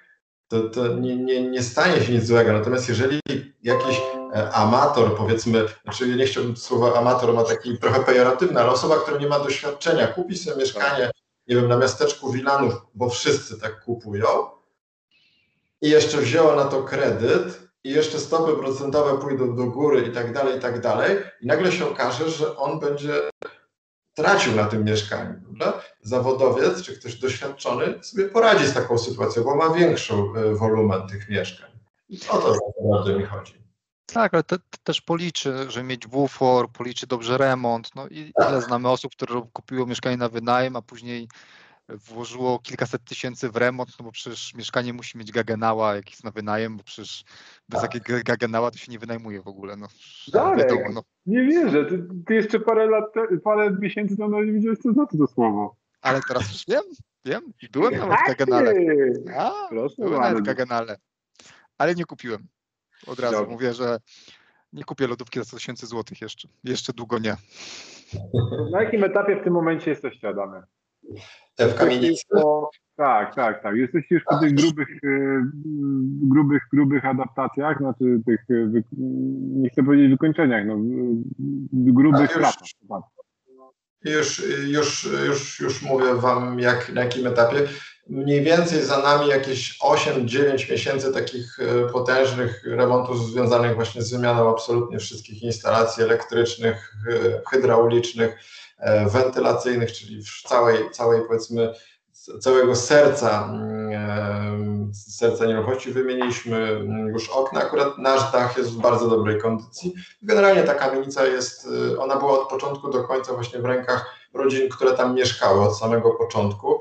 Więc ona była powiedzmy skromnie, ale, ale, ale nie było żadnych jakichś takich negatywnych rzeczy. My jesteśmy teraz na etapie wchodzimy z tynkami i za chwilkę stawiamy już e, ścianki działowe. My oczywiście sku, skuliśmy wszystko absolutnie do zera. To też jest taka rzecz, która nas gdzieś wyróżnia. Nie, nie będziemy używać karton gipsu na ścianach, co jest nagminne w wielu właśnie kamienicach. Karton gips w kamienicy powinien być u, u, naprawdę na ostatnim miejscu, tylko tam, gdzie naprawdę trzeba. Jest bardzo źle akustyczny, jest, to, to, to jest taka rzecz, której trzeba wystrzegać i to jest na przykład taka rzecz, która nas gdzieś tam wyróżnia. E, oczywiście odsłonięte sporo gdzieś tam cegiełki, Właśnie chciałem spytać o te odsłonięte cegiełki, bo mnie też to do dziś mam traumę z odsłanianiem, odsłanianiem cegiełek w kamienicy. A, a czemu? To powiedz, bo ciekawiło mnie to. E, wiesz co, bo kiedyś moja żona No postanowiła, powiedz. od, od, no powiem, no powiem, no. Kiedyś moja żona postanowiła w jednym mieszkaniu odsłonić cegiełki. Nie, nie, nie, nie, nie, nie, nie. Wróć. To nie to- było tak. To jak to było? Twoja żona nie, nie, nie postanowiła odsłonić cygiełek. Twoja żona powiedziała, żeby przykleić cygiełki na ścianę, która miała cegły, oryginalnie, jakby była z cegły. No I dobrze. teraz rozmawialiśmy i ja powiedziałem, jaki jest sens przyklejać y, cegiełki na ścianę z cegieł, po prostu odkryjmy tynk. A, i odkleiliśmy tynk, i robiła to ekipa Pawła i później Paweł wystawił mi rachunek. I zobaczyłem ten rachunek i do dziś mnie, do dziś mnie jakby I do, mrozi. tej pory, I do tej pory mieszkanie się wynajmuje o tak. tak, oczywiście ono wzrosło na wartości prawie dwukrotnie i zarobiłem to najlepszy interes mojego życia, ale do dziś e, ten rachunek mnie boli. Szczególnie, że kosztował tyle samo, co bilety do Kenii, na które później Paweł poleciał następnego dnia. I do dziś podejrzewam, że to były powiązane rzeczy. No. Tak, no, wracając do naszego remontu, my jesteśmy w e, mniej więcej, e, bo 1 września e, nasze mieszkania zaczynają pracować, czyli nasi klienci, nasi sąsiedzi, takich nazywam, będą zarabiać. e, 10 września jest pierwsze, pierwsza, pierwsza chodzi o, o, o wynagrodzenie. I do końca czerwca kończymy właśnie już remonty, jeżeli chodzi o, o mieszkania. 33 mieszkania w tym momencie są remontowane. Lipiec jest na, na, na poprawki, także bo wiemy, że takie rzeczy są. E, No i sierpień będziemy, będziemy już e, kończyć e, przygotowanie do, do, do, do wynajmu. Wszystkie nasze mieszkania są w pełni umeblowane, będą w pełni wyremontowane. Czyli nasz klient tak naprawdę przyjedzie przed samym końcem, żeby zobaczyć, e, jak, jak wygląda i, i się musi pożegnać na 3 lata, bo pewnie dopiero wtedy. Oczywiście my jesteśmy żywo zainteresowani, bo to też często pytają klienci, co po trzech latach. E, My oczywiście jak najbardziej chcemy to przedłużać. Uważamy, że 3 lata to jest taki fair odcinek czasowy. E, Moglibyśmy podpisać na 5 lat, tylko patrząc na to, jaka jest inflacja w naszym kraju, żebyśmy komuś zagwarantowali, że będzie dostawał 1000 zł, a, a, wszyscy, a za 3 lata będzie to 1500, bo wszystko pójdzie w górę, to było po prostu nie fair. Ja nie chcę się wstydzić i patrzeć w oczy moim znajomym i powiedzieć, wiecie co, no podpisaliście 1000, to macie 1000. Więc po, po trzech latach przedłużamy i będziemy po prostu siadać do stołu i rozmawiać, e, co dalej. E, No i też jednocześnie jakby to też jest ważna informacja, bo tu praktycznie żeśmy sprzedali, mamy 25 sprzedanych mieszkań, więc tak naprawdę praktycznie skończymy, skończyliśmy sprzedaż. zostały nam tam naprawdę takie dwa trochę większe mieszkania, które jeżeli ktoś by chciał sobie kupić. Co, co znaczy większe mieszkania? E, wiesz co, mamy takie 64 metry, to są dwa takie mieszkania dość duże. Mamy też, e, a jeszcze nasz lokal usługowy, jeden z dwóch naszych lokali jest na sprzedaż i tutaj też taką ciekawostkę powiem, bo wymyśli, e, wymyśliłem dość ciekawą rzecz, trochę o trendach w takim razie jeszcze Wam opowiem i słuchaczom. Ja wymyśliłem jakiś czas temu, że przyszłością najbliższego czasu będą takie przestrzenie kreatywne, to znaczy Mm, ludzie zmęczeni tą e, pandemią będą chcieli się gdzieś spotykać. I jedno z tych naszych właśnie lokali od ulicy, jednym będziemy mieli biuro, takie typowe biuro mm, powiedzmy wydarzowe, a drugie to będzie taka przestrzeń kreatywna, czyli będziemy mogli się tam spotkać przy dużym stole, w 10-15 osób, zrobić mini warsztaty, spotkać się, porozmawiać o różnych rzeczach wychodzę z założenia, że to może być taki bardzo fajny temat e, biznesowy. Jeżeli ktoś by szukał jakichś ciekawych inspiracji, to, to polecam właśnie takie, takie coś, co ja roboczo nazywałem przestrzenią kreatywną. Czyli zamiast piekarni róbmy miejsce, gdzie będziemy mogli się spotykać legalnie, może bez maseczek. Jest taka szansa. Oby. W końcu kiedyś. Super. Tak, także e, wracając jeszcze do tego wątku kamienicy, rzeczywiście z racji powodzenia i sukcesu jedynki e, będzie dwójka. Naszych e, fanów zapraszamy już do kin na kamienicę piłkarza 2. Jeżeli ktoś chciałby już gdzieś tam mieć te prawo prewyboru, to, to zapraszamy serdecznie do, do kontaktu. Super. Mm, dziękujemy Ci bardzo, Adamie, za to, ja że się nawzajem podzieliłeś. Mam jeszcze jedno tak, pytanie. Jestem... Mhm. No, dawaj. Sorry, mam tutaj internet szwankuje, próbuję go naprawić. A u mnie tak samo. Ja was w ogóle nie widzę od 5 minut. Tak, no coś właśnie, nie wiem co się dzieje. Coś Microsoft no. nabronił. Wiesz co, jak czytałem twoją stronę, Adam, znalazłem takie fajne zdanie i chciałem, żebyś mi rozwinął je. E, piszesz tutaj, że jesteś przeciwnikiem konsumpcji w biznesie promując życie w zgodzie z swoim portfelem.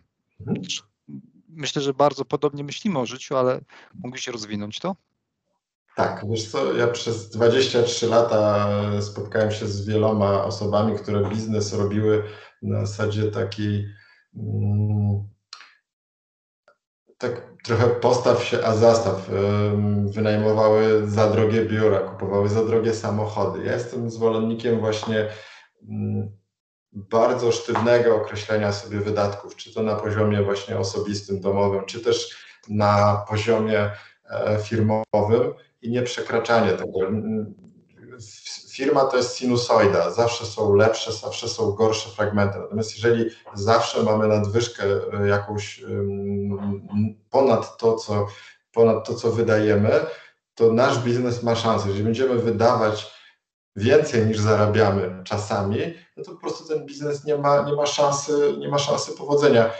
My z moją małżonką zawsze żeśmy trzymali pewien e, e, taki pułap wydatków i do tego też namawiam wiele osób, którymi, którymi gdzieś tam są na początku swojej drogi biznesowej, żeby żyć w zgodzie ze swoim portfelem. To znaczy nie wydawać pieniędzy tylko po to, żeby zaszpanować znajomemu, ok, nowy samochód, tak naprawdę to nie ma żadnego znaczenia, bo koniec końców to wy będziecie płacić raty leasingu e, i to, że gdzieś tam zaimponujecie komuś, to nic nie zmieni. Prawdziwy biznes nie jest związany z tym, jaki ma się samochód. E, oczywiście, no, powiedzmy, w pewnym momencie człowieka na coś stać, tak, ale nie możemy zacząć tworzyć biznesu i po roku kupować sobie super drogi samochód tylko dlatego, że, że, że, no, że, że jest możliwość wzięcia leasingu. Prawda?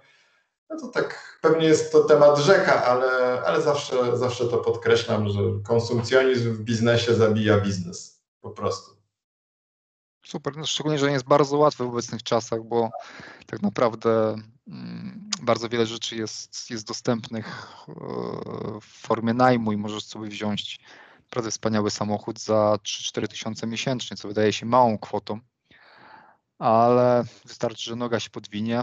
A wiadomo, że większość firm nie zabija brak przychodu, tylko cash flow w firmie. Dokładnie, dokładnie. I też jest sporo osób, które mm, młodych, szczególnie którzy to rozumieją. Właśnie ostatnio miałem taką rozmowę z młodym człowiekiem, który starał się namówić swego tatę na zakup mieszkania u nas w kamienicy, bo on bardzo chciał kupić samochód za gotówkę i on mu tłumaczył, tato, kup tutaj w kamienicy u chłopaków mieszkanie i tak naprawdę będziesz miał zawsze na ten leasing, e, na, po prostu zawsze będziesz miał nowy samochód, tak? No i to jest, no niestety nie udało się namówić tatę, tata kupił za gotówkę samochód, ale ten przykład pokazuje, e, jak ważne jest właśnie takie myślenie. Najpierw coś z, zróbmy, najpierw coś zaróbmy i z pasywnego przychodu kupujmy sobie samochody. Ja naprawdę nie uważam nic złego, jeżeli kogoś stać na to, ma przychód pasywny kilkanaście, kilkadziesiąt tysięcy złotych, więc jeżeli go stać kupić wtedy samochód, to super, ale nie odwracajmy tego, tak? bo po prostu szkoda, nie, musi, nie musimy się popisywać przed ludźmi, którzy tak naprawdę i tak im to jest wszystko jedno. No to jest ciekawe, że y, chyba każdy, kogo ja śledzę, kto robi ogromne pieniądze i to najczęściej robią na, na nieruchomościach, to mówią dokładnie to samo i to nieważne, że to jest Polska, czy Stany, czy Wielka Brytania. E, każda z tych osób mówi e, najpierw zarób, mhm. zainwestuj, zacznij zarabiać pasywnie i dopiero wtedy wydawaj na, na, na głupoty. I, I to myślę, że często niestety ludzie trochę to odkręcają. Jakby wiesz, pracują, pracując swoją ciężką pracą na etacie na przykład, tutaj tak. mówimy do ludzi, którzy najczęściej pracują na etacie, wydają te pieniądze, które ciężko zarobili, na rzeczy, które są kompletnie nieodwracalne, tak? Jakby ten samochód za 3-4 lata oddasz e, leasing i jakby no, już nie ma żadnego pożytku z niego, tak? A tak jak mówisz, jak uzbierasz na, na, na mieszkanie, które, które będzie ci przynosiło ten dochód, może nie pasywny, ale bardziej pasywny niż taka praca, którą musisz codziennie wykonywać, to te pieniądze naprawdę inaczej się wydaje, kompletnie inaczej e, smakują. Darek zawsze się, często się ze mnie śmieje z różnych rzeczy, natomiast e, ja też miałem etap, gdzie, gdzie wiesz, no, samochód był ostatnią rzeczą, którą, którą chciałem kupić, bo E, bo ten przychód pasywny, czy tam bierny, o tak bym nazwał to trochę bardziej bierny niż te reszta rzeczy, które robimy, był za niski po prostu, tak? Na, na, na to nie było stać. No, ja, ja, e, ja, pamiętam, jak Paweł kupował mieszkanie za kilkaset tysięcy funtów w Londynie, a po Warszawie jeździł 20-letnią kliówką. Nie 20-letnią, nie, nie, nie przesadzaj. 2006 Clio, yes, także wiesz, to jest, to jest, to jest kawał dobrego samochodu do tej pory, do tej pory jeździ, do tej pory, wiesz, moi pracownicy z niej, z niej korzystają i, i pali szczęście. najmniej, i pali, i pali najmniej ze wszystkich samochodów, które mam. E, jeszcze coś, Darku? W sensie chcemy jeszcze jakieś pytania mamy? Nie, bardzo dziękuję za tę odpowiedź. Jakby jest ten content. Przejdźmy może do jednej rzeczy, którą polecamy. To ja, ja w takim razie mogę, mogę zacząć, tak? Tak, tak, tak. To jest taki stały element naszego e, odcinka, gdzie prosimy gości, którzy nas odwiedzają, żeby się podzielili jakąś jedną rzeczą, którą chcieliby zarekomendować e, słuchaczom. To ja nie wiem, czy to się wpisuje w tą strategię waszego programu, ale ja rekomenduję taką rzecz, którą robię od kilku lat. Nazywam sobie to tak w taki sposób jak offline days czyli takie totalnie wyłączenie się e, z świata zewnętrznego. Powiem szybko anegdotę. Właśnie ktoś, ja po prostu robię sobie taki okres, w którym się całkowicie wyłączam, czyli nie można do mnie zadzwonić, napisać, można mnie tylko spotkać na ulicy e, w Podkowie Leśnej, gdzie, gdzie, gdzie mieszkam, e, czy też z rodziną. I to, nie jest też, I to nie jest taki czas, gdzie my gdzieś wyjeżdżamy, tylko to jest czas spędzony normalnie w domu, czyli nie ma Facebooka, nie ma Instagrama, nie ma, nie ma, e, nie ma Messengera, nie ma telefonu i to jest taka rzecz, którą bardzo serdecznie polecam. Wiem, że parę osób już do tego zaraziłem. To jest taki moment, kiedy dokładnie to przygotowujemy. To nie jest tak, że sobie jutro wyłączę telefon, tylko przygotowuję przez tygodnie po to, żeby dwa tygodnie mieć wyłączone, ale nie korzystam właśnie, że wyjeżdżam gdzieś na urlop, tylko po prostu mm, e, spędzam czas z rodziną, e, żyję i powiem Wam ciekawostkę, że pierwszy dzień jest monstrualnie trudny. To jest efekt odstawienia, człowiek jest nerwowy, potem następuje taki, taki flow i później jest taki moment, kiedy trzeba już będzie go włączyć, ten telefon, e, to z powrotem jest, jest taki, taki negatywny moment, prawda? Ale, ale to jest rzecz, którą ogromnie polecam, jeżeli ktoś, najpierw zróbcie sobie to na dwa dni, a później zrobicie to na tydzień. Jesteśmy strasznie przebodźcowani e, w dzisiejszym świecie i taki moment takiego całkowitego wyłączenia jest. Ja mam nawet taki analogowy telefon bez internetu, wtedy korzystam, żeby być w kontakcie. To taką rzeczą chciałem się Wam podzielić. E, nie wiem, czy to spełnia. E, bardzo, tutaj. bardzo, bardzo spełnia. A powiedz, jaki, jakie, jakie masz z tego jakieś wnioski, przemyślenia, bo Mhm. Znam jedną osobę, którą znaczy znamy chyba we dwójkę, y, ja z Darkiem, jedną osobę, która takie dni offline sobie robi. E, to jest Mirek Burnejko i pamiętam, jak on tam robił jeden dzień, później robił, nie pamiętam, chyba dwa czy trzy dni, a ostatnio, czy tam jakiś czas temu już zrobił tydzień, ale to rzeczywiście gdzieś tam wyjechali i po prostu przez tydzień mhm. nie, e, nie był e, w ogóle online. E, I, I, mówił, że mega dużo czytał wtedy i rzeczywiście miał wiele, wiele większy, lepszy kontakt z rodziną. A ty, ty masz jakieś przemyślenia po, tym, po tych dwóch tygodniach? Tak, mój, mój rekord takiego wyłączenia to chyba było 16 dni, to naprawdę było ekstremalne i to w ogóle żeśmy wtedy nigdzie nie wyjeżdżali. Mi się właśnie odwrotnie, mi się często zdarza wyjeżdżać i być pod telefonem, ale jeżeli już robię sobie takie odłączenie, to ja wolę ten czas spędzić w domu, bo e, jest to czas niesamowicie kreatywny, taki i pod względem domowym, i, i rodzinnym. Ja dużo czasu spędzam, no wiadomo, pracując, więc nadrabiamy troszeczkę gdzieś tam ten stracony czas. E, ale na pewno jest ważną rzeczą, trzeba mieć zawsze coś do zanotowania. To jest ten taki sposób, gdzieś naprawdę jakąś kartkę bo przychodzi mnóstwo takich kreatywnych myśli. Mam taki specjalny zeszyt, który gdzieś zawsze leży przy łóżku, bo po prostu człowiek ma bardzo dużo fajnych pomysłów, z których się później korzysta. Na co dzień, kiedy, kiedy pracujemy ciężko, jest, działamy w takim młynie i,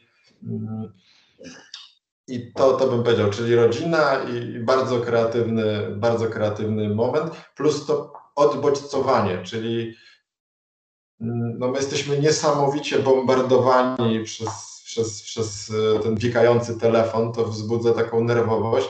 Człowiek się e, wyluzowuje, uspokaja i jest, jest taki, no, to jest super taka rzecz. Na, na pewno to zrobię, przez, w święta na pewno wyłączę telefon. Jak ktoś chciałby do, do kamienicy, to we wtorek. Aha, to no tak, zdradziłem kiedy żeśmy nagrywali, to po pierwsze, czyli pewnie trzeba wyciąć. Spoko. A w ogóle jeszcze no, żeście mnie zaprosili 1, 1 kwietnia, tak do końca nie byłem pewien, czy się pojawicie tam, czy nie. Czy Właśnie zastanawialiśmy, czy ten, czy, czy w ogóle się pojawić. A powiedz e, jeszcze, bo rozumiem, że ty przez ten czas nie pracujesz, tak? No, bo nie ma możliwości, żebyś pracował. Nie. Tak? To... W, ogóle, w ogóle jestem odłączony od maila, telefonu. Oczywiście no, przygotowuję, mamy zespół ludzi, czyli ktoś, to nie jest tak, że na przykład klient jest odłączony i on się odbija od mojej z, z automatycznej sekretarki. Zawsze nagrywam, z kim się mogą skontaktować, zawsze są osoby, które mnie gdzieś tam zastępują. To jest taki proces, który musi być dobrze przygotowany, bo jeżeli on nie będzie przygotowany, no to ten, ten urlop będzie spędzony na tym, ok, a może właśnie dzwoni klient i chce kupić u nas mieszkanie a może ktoś tam coś tam, tak? I jakby bez odpowiedniego przygotowania takie wyłączenie się nie ma absolutnie sensu. Bo my po prostu musimy przestać myśleć o pracy, chociaż i tak będziemy o niej myśleć gdzieś tam, ale już w taki kreatywny sposób, czyli nie o problemach, ale o tych rzeczach, które możemy zrobić fajnego w biznesie. Wtedy trzeba po prostu dużo notować. To jest taka bardzo koncepcyjna praca. Nawet bym jej nie nazwał pracą, to jest po prostu ta kartka jest takim rezerwuarem, no bo jeżeli siedzisz i myślisz, a gonitwa myśli jest zawsze, mm, no to, no to lepiej to szybko przelać na papier i wtedy już ta myśl ulatuje e, podczas takiego urlopu e, czy bycia offline. Tak. Super. Dziękujemy Ci bardzo za podzielenie się tym rytuałem. Mhm. E, ty, ty, ty, tym, mm, tym swoim sposobem na, na spędzanie czasu. Mhm. Tak coś przygotowałeś dzisiaj? Zawsze. Zawsze. E, wiecie co, ja polecę coś bardzo łódzkiego. E, to jest, e, jest grafik w Łodzi, który przygotowuje jakby grafiki jak każdy grafik, ale przy okazji ma też sklep z krótkimi seriami ubrań nawiązujących do motywów łódzkich. Ma też plakaty. Na pewno go odwiedzę. Słucham? Na pewno go odwiedzę w takim razie. Notuję. Golda Store się nazywa, goldastore.pl. Bardzo fajny facet, kiedyś miałem z nim e, przyjemność porozmawiać. E, mam, mam kilka jego ciuchów w szafie, znaczy to są zwykle podkoszulki albo bluzy. Jakby Powtórzyłbyś jeszcze raz nazwę, bo powiedziałeś tak szybko. Golda Store, g o u d a s t o r e.pl Okej. e, i ma kilka naprawdę fenomenalnych tych grafik. Zresztą kilka z nich wisi w moich mieszkaniach w Łodzi na wynajem jako plakaty. Teraz na przykład wypuścił, nie udało mi się z tych kupić, bo tam jest zawsze bardzo krótka seria, czyli jest nie wiem, ki- kilkadziesiąt sztuk, nawet nie ma chyba kilkuset. Wypuścił podkoszulkę na zdrowie z parkiem imienia Józefa Piłsudskiego. Mhm. E, No i niestety już widzę, że nie ma Elki na mnie. Niestety. Natomiast bardzo polecam w rozsądnych cenach. Bardzo dobre jakościowo ma rzeczy i fajne pomysły. Mhm. To tak. Na pewno, na pewno zajrzę. Zajrzyj, zajrzyj, tylko zapisz się na newsletter lub obserwuj na Instagramie, bo on wrzuca z dnia na dzień rzeczy i one się rozchodzą momentalnie. Naprawdę zwykle w ciągu dwóch dni nie ma już tej typowej rozmiarówki. rozmiarówki. Zostają tam jakieś XXL-ki i S-ki. Okej, dobrze. To jest goldastore.pl? goldastore.pl A, goldastore.pl. I co, znalazłeś? To ja napisałem goldastore, kropka, nie, napisałem golda.store i Nie, znalazłem. goldastore.pl Dobra, no, widzę. No. Okej, to teraz jeszcze ja się z wami czymś podzielę yy, i tym razem trochę trochę nietypowo, bo podzielę się z wami mailem, którego kiedyś otrzymałem od tego architekta, o którym wspomniałem. I tutaj Adamie będę cię prosił o słowo komentarza, jeżeli e, coś uważasz e, za fajne albo że coś jest kompletnie nie na miejscu, bo e, ja też kiedyś się przymierzałem do zakupu kamienicy.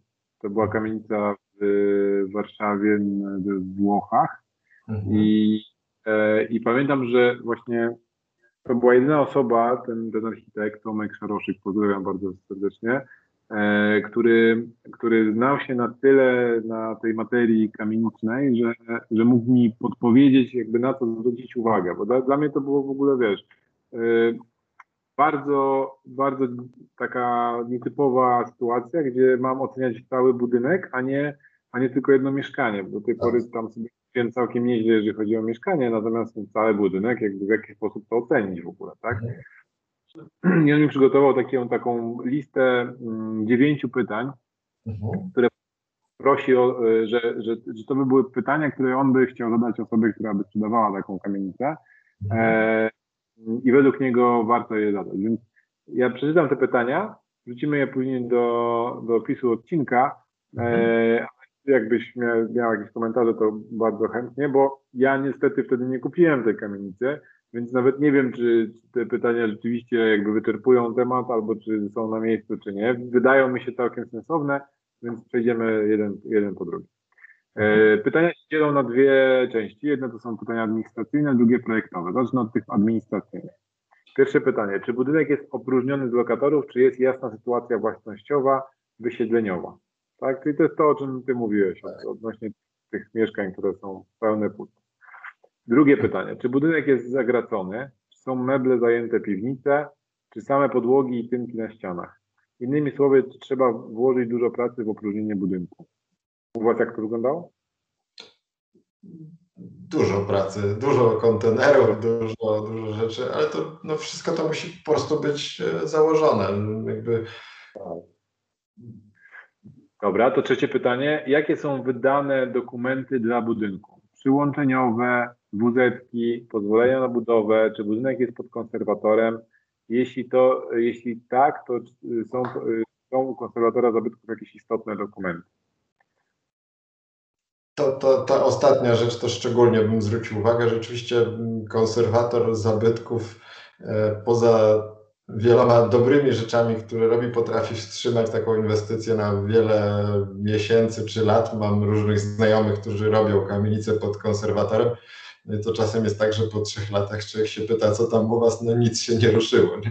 Czyli ja, jest... ja, mieszkam, ja mieszkam w zabytku, w budynku pod konserwatorem i próbujemy od kilku lat y, zrobić remont klatek. I, tak, tak, to jest klatki. To jest... Oczywiście to jest o wiele bardziej skomplikowane ze względu na to, że nie ma jednego właściciela, który tym zarządza, tylko jest y, tych właścicieli wiadomo mnóstwo. Natomiast y, i tak to jest o wiele bardziej skomplikowana e, procedura niż jakby nie było tego konserwatora. Dobra, kolejne pytanie. Czy jest w miarę aktualna inwentaryzacja geodezyjna, na podstawie której można ocenić ilość metrów kwadratowych zliczonych do powierzchni użytkowej? Znaczy, to, to też jest takie pytanie, które w zależności od tego, co to jest, my kupujemy kamienice e, na tak zwanej księdze wieczystej gruntowej, gdzie są posadowione budynki robimy samodzielność e, lokali, czyli dostajemy zaświadczenia o tej samodzielności i na tej podstawie po prostu zakładane są księgi wieczyste. To jest nasza jakby ta, ta droga, która, która jest robiona. Ona jest oczywiście długotrwała. Znaczy ja myślę, że tutaj chodzi o to, że yy, wiesz, yy, może być jakaś tam oferta, która yy, polega, znaczy jest, jest, jest E, na podstawie, zrobiona na podstawie jakiejś e, powierzchni użytkowej tego budynku, a to może ta powierzchnia użytkowa może nie być tak naprawdę wiesz, zgodna z tym, co jest w rzeczywistości, więc tutaj pytanie jest, czy jest coś to jest, aktualnego. To jest bardzo częsty przypadek, czyli sprzedający kompletnie nie ma pojęcia, ile jest metrów w jego kamienicy.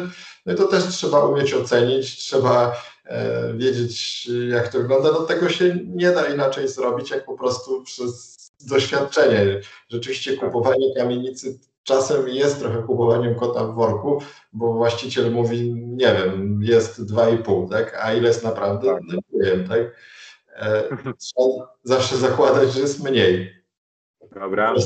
Kolejne pytanie, czy są jakieś projekty architektoniczne, instalacyjne, e, jakie jest dokumentacyjne przygotowanie do inwestycji? Projekt do wglądu, czy e, się nadaje do wykorzystania, jeśli jest niekompletny, lub do oceny, czy jako kompletny w tym kształcie jest satysfakcjonujący.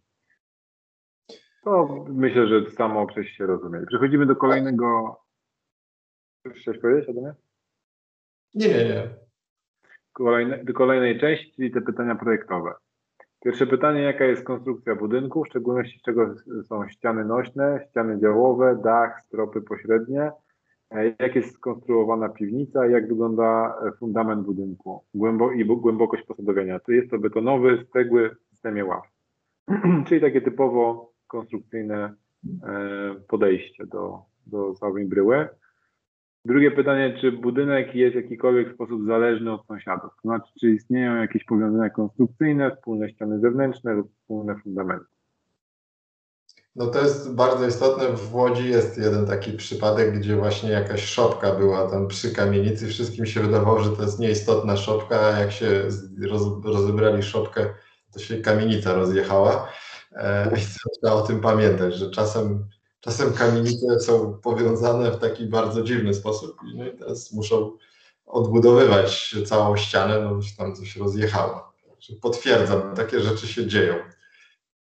Trzecie pytanie, czy budynek jest docieplany, przeszedł jakąkolwiek modernizację? To chyba dość, dość Z proste. Nie. Z reguły nie, dlatego że kamienice jak były budowane, czyli tam załóżmy około 100 lat temu, no to nie było takich e, technologii ocieplania jak w tym momencie, tak przynajmniej według mojej wiedzy. Chyba, że masz inną wiedzę na temat. No, znaczy, no, po prostu były bardzo grube mury.